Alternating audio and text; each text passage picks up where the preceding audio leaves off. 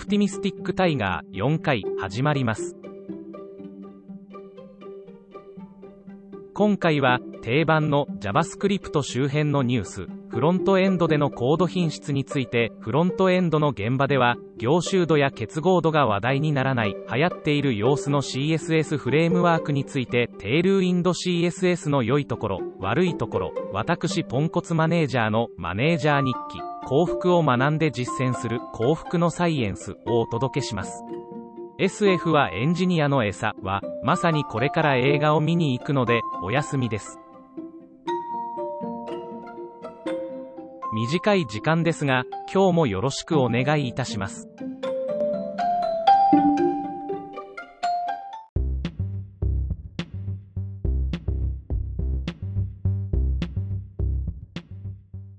JavaScript 周辺のニュース」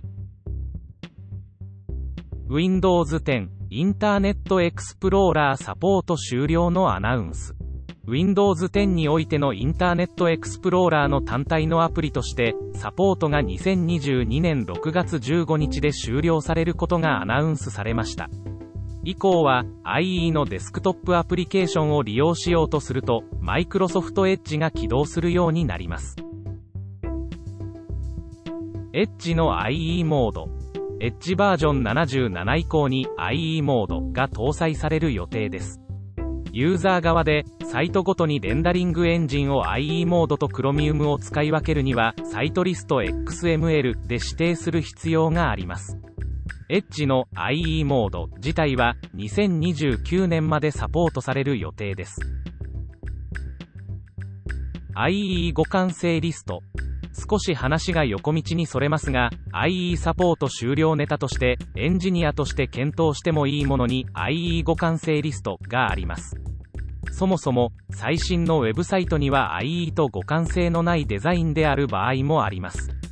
ユーザーがそういったサイトを訪問した時互換性がないというメッセージを表示しエッジにリダイレクトするといった繊維をできるだけ体験を損なわずに実現する方法がマイクロソフトから提供されています。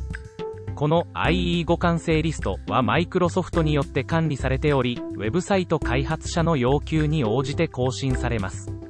まとめると自社で開発しているサイトを IE で開いた時エッジにリダイレクトすることを促すメッセージと方法を申請によって提供してくれているのです。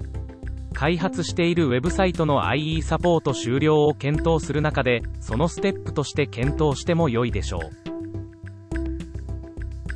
Node.js のランタイムをブラウザ上で動かす WebContainers。Node.js のランタイムをブラウザで動かし、ブラウザ自体をサンドボックスとして Node.js のコードをセキュアに実行します。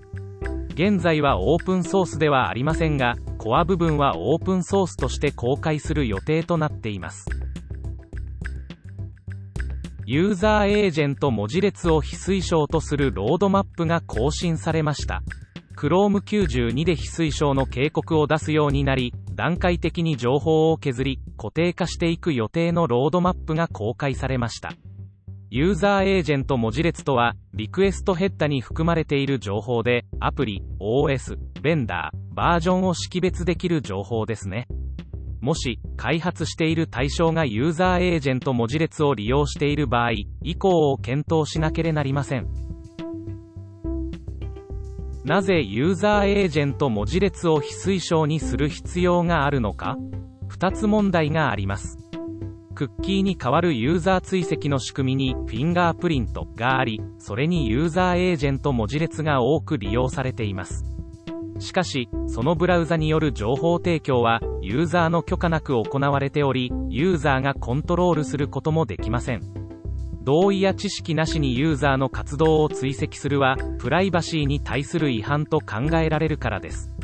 また、ユーザーエージェント文字列は長い歴史の中で、複雑で長くなり、解析エラーを発生させるでしょう。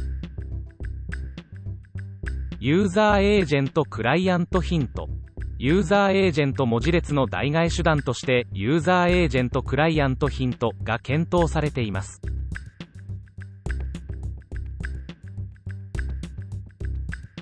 Recoil 0.3、ゼロリリース。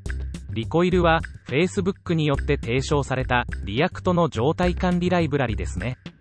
React の状態管理の主流は Redux と言えます。 Redux の状態の宣言は中央集権的で巨大になるのが特徴ですが、 Recoil はその状態が必要な部品間で共有するかのように実装できるのが特徴です。0、3、2の新機能としては、セレクターからコールバックを返せるようになり、リコイルルートにオーバーライドオプションの追加されました。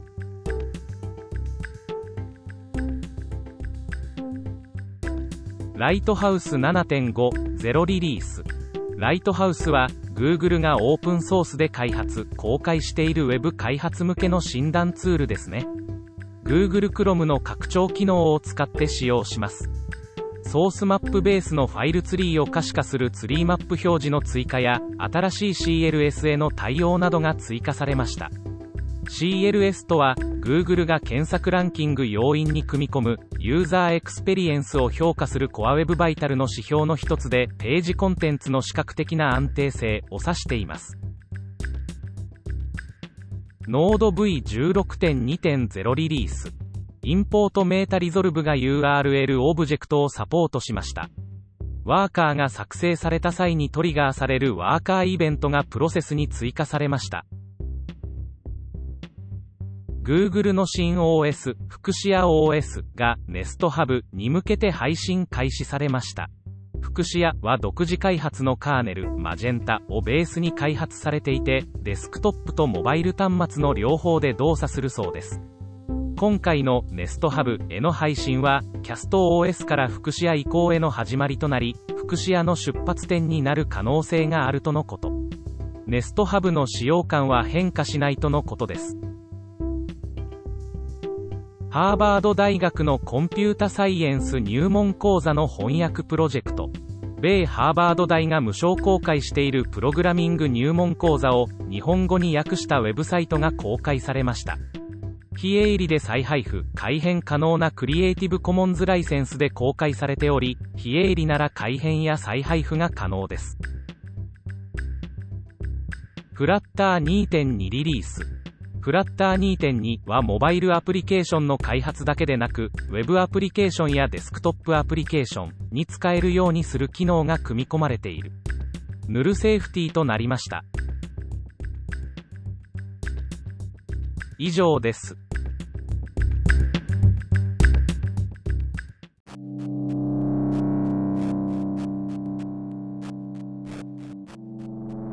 フロントエンドの現場では、凝集度や結合度が話題にならない。これまでコードの品質とは何かを試行してみて凝集度や結合度について言及してきました。フロントエンジニアとしてこの凝集度や結合度を直接問答する機会はほぼないのではないでしょうか。なぜならフロントエンドを構築するにあたって自前でフルスクラッチで書き始めることはまあないからです。昨今、ユーザーインターフェース構築に利用されるライブラリは、まさにモジュールの責務を明確にし、必然性を上げ、結合度を下げる、という課題を解決しようという目的が含まれているからです。例えば、私のプロジェクトでは React、Redux を使っています。React の責務はユーザーインターフェース、つまりビューですね。 Redux は状態管理のためのライブラリの一種で、ビューとは分離された責務を負っているわけです。大前提として、これらの手法を選択した意味と目的を理解し、あるべき姿を思い描けることが大事でしょう。 React の公式サイトにも、 Redux の公式サイトにも、ベストプラクティスが用意されています。責務をスマートに仰せるよう知恵が張り巡らされています。それらを学ぶことで、コードをどう記述するべきかについて必然性が生まれてくるのです。たびたび必然性という言葉を発していますが、これは凝集度の私なりの理解です。凝集度とは、とどのつまり、なぜそのコードがそこに書かれているのか、ということに注目した尺度だと、文系の私は捉えています。なんとなくそこに集めて記述したという状態を凝集度が低いとされ、それはそこに書かれている必然性がないとも言い換えることができるでしょう。ライブラリが解決しようとしている目的を知り、その方法を学ぶことで、モジュールで見た品質を高めることができるでしょう。また、凝集度や結合度の観点での改善で日々進化しているので、それをキャッチアップすることも大切でしょう。最近では React Hooks それに当たるのではないでしょうか。ライブラリに則ったフロントエンド開発の現場では、情報工学的に凝集度や結合度を観察するより、作法にのっとっているかを見るという方が、個人的にはしっくりきます。私のプロジェクトでありがちな指摘といえば、 Presentational Component と Container Component をしっかり分離することや、 Functional Componentやフックスへの書き換えでしょうか？フロントエンドがライブラリに載っている場合、コードの品質は向上させやすいと言えるかもしれません。それらは、作法であり慣習であるからです。しかし、本質的なコードの品質はもう一つ別の次元があります。前回の品質とスピードはトレードオフかで、コード品質上げるために必要ものを説明しました。今回説明した品質とは技術知識に起因するコード品質です次回はドメイン知識についても説明したいと思います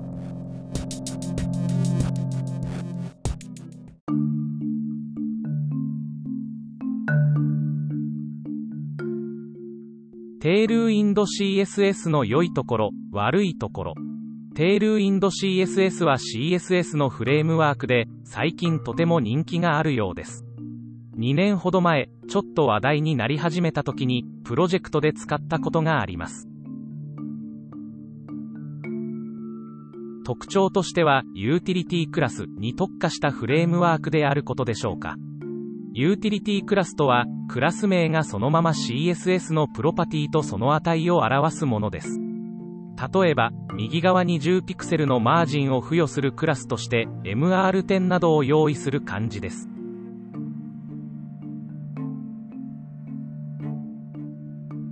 良いところとにかく素早くコーディングできることは良いことです。エンジニアというより、経験の浅いコーダーでもスタイルのコントロールがしやすいのは、特感案件では重宝しました。CSS コーディングで結構な時間を割かれるのは CSS の命名です。単純にネーミングを考えるのもコツですが、何かしらのルール、例えば BEM 記法などに従うのも億劫な話です。テールウィンド CSS は見栄えをクラス名とするので迷う余地がありません。悶々とするところ、どんどんクラス指定が肥大化ところが辛いところです。結果的に見通しが良いとは言えない状態になります。もし、継続的に開発が続くのならば、どこかで整理し、統合しなければなりません。結局のところ、良いも悪いも、それは使うシーンによって変わるものです。テールウィンド CSS は、とにかく勢いで組み上げるのに適しています。しかしながら、ユーティリティクラスは MTML にスタイリングを記述しているのと何ら変わりはなく、気持ち悪いものです。言い方を変えればスタイル属性を書く代わりのショートカットに過ぎないようにも見えます。HTML はコンテンツの構造を示すもので、スタイリングの責務は分離されるべきでしょう。大義名分や正義を振りかざしても仕方ありません。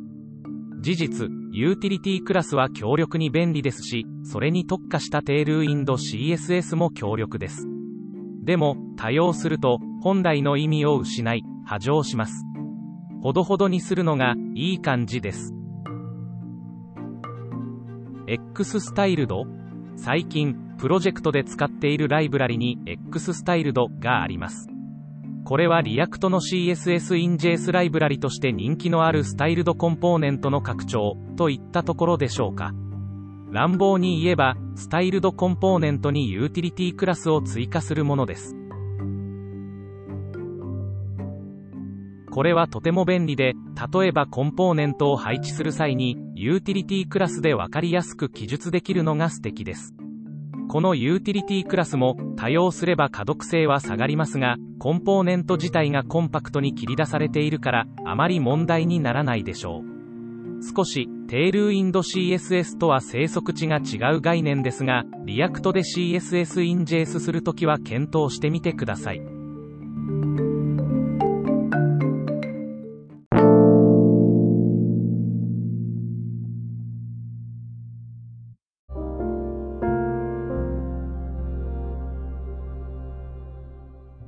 マネージャー日記。ポンコツマネージャーのそれなりに頑張る記録。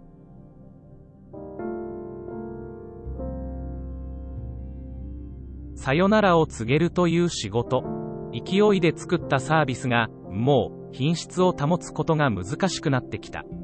ほならば、QA チームを作りましょう。ということで、アルバイトを雇ったのが半年前。当時は人力テスターのリソースとしか想定していなかったんだけど、みるみる期待する役割が膨らみ、QA チームマネージャー候補として捉えるようになってしまった。これは企画や UX、UI についてとても有能な人材確保に成功し、数ヶ月でやるべきことの具体性が高まり、スピードが様変わりしたからだ。ベンチャーとしてはとてもうまくいっていると思うが、ところどころにストレスがなくもない。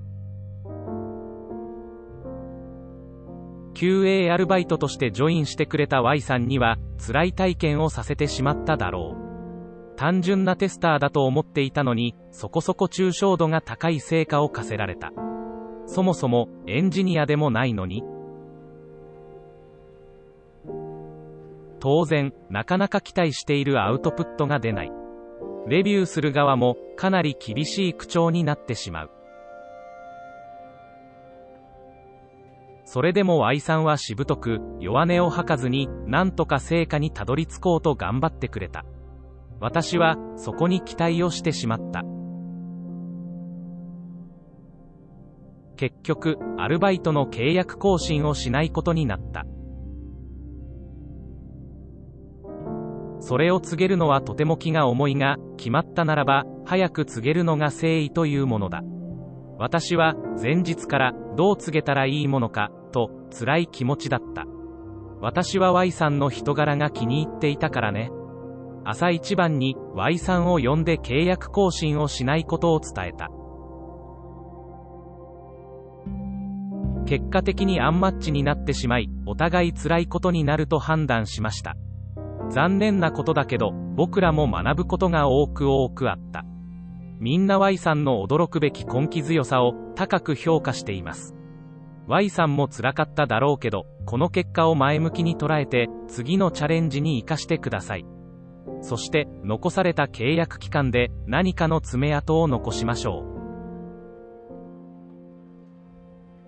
後に採用担当や関係者が揃ったので、次の QA エンジニアを採用する方策を話し合っていた。Y さんは大変だったけど、僕らも勉強になったな、などと。そうだね、では今度反省会しましょうか、と僕は提案した。今後のためにやりましょう、みんなは賛成した。では Y さんも交えて、いろいろヒアリングしましょうか、と、僕が言うと、みんなギョッとした。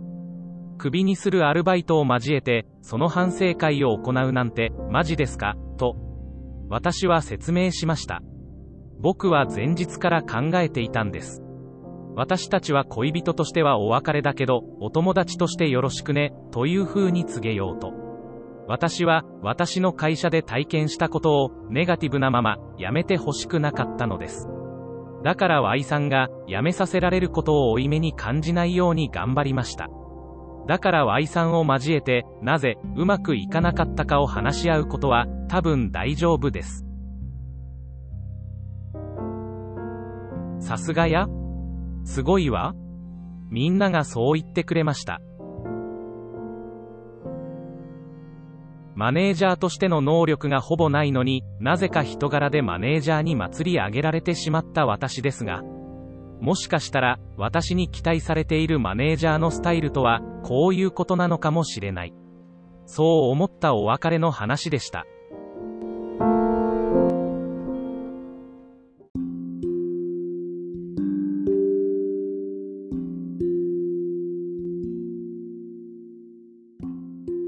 幸福のサイエンス2イェール大学で The Science of Well-Being の講義がオンラインで無料で公開されています。このコーナーは私の復習を目的としていますが、幸福を科学的なアプローチで獲得することはエンジニアにとっても興味深いでしょう。前回は私たちが幸福だと捉えている豊かさが、さして私たちの幸福とは相関関係にないことを学びました。今回は味わうことと感謝することについて学びましょう。味わうこと。それは自らの体験を振り返るシンプルな活動です。振り返ることで、その体験をより深く理解できるのです。味わうことで気分を高めることができると判明しています。まず、味わうことで快楽順応を防止する効果があります。快楽順応とは、幸せだと感じていたはずのことに慣れてしまい、感じられなくなってしまうことです。そして味わうことは心が瞑想することを防止してくれます。味わうことは今この瞬間に集中することです。瞑想、マインドフルネスと共通する効果だと思います。人間の心は常に色々なことに右往左往していて落ち着かないものです。今、集中するべきことに集中することは、緊張やうつ状態の緩和、不安の減少、ストレス耐性の向上に効果があるのです。また味わうことは次に説明する感謝することの効果を増加します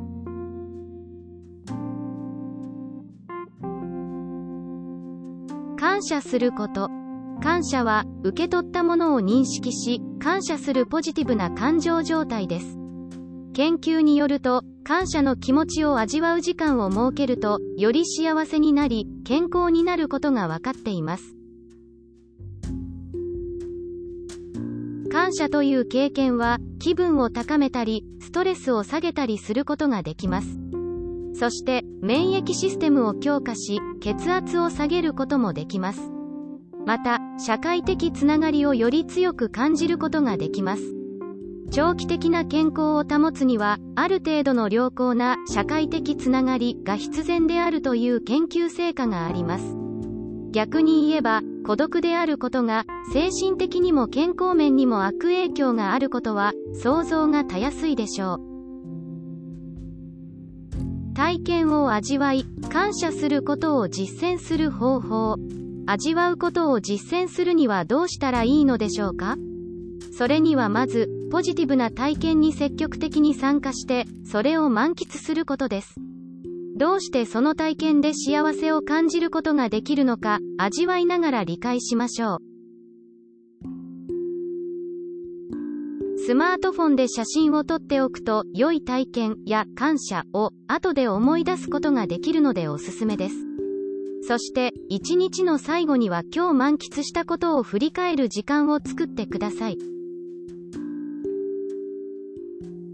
感謝を実践するために、1週間、毎晩5分から10分かけて、感謝していることを5つ書き留めるトレーニングをしましょう。それは些細なことでも構いませんし、単語や短いフレーズでも構いませんが、その内容をよく想像することが大切です。その人や人物を思い返しながら記録しましょう。後で見返すことができる、あなたなりの方法を使って構いません。例えばスマートフォンのメモやカレンダー、ノートなどです。体験を追跡することで瞬間的であった楽しみが習慣となります。だから、外に出て良いことを体験しましょう。以上です。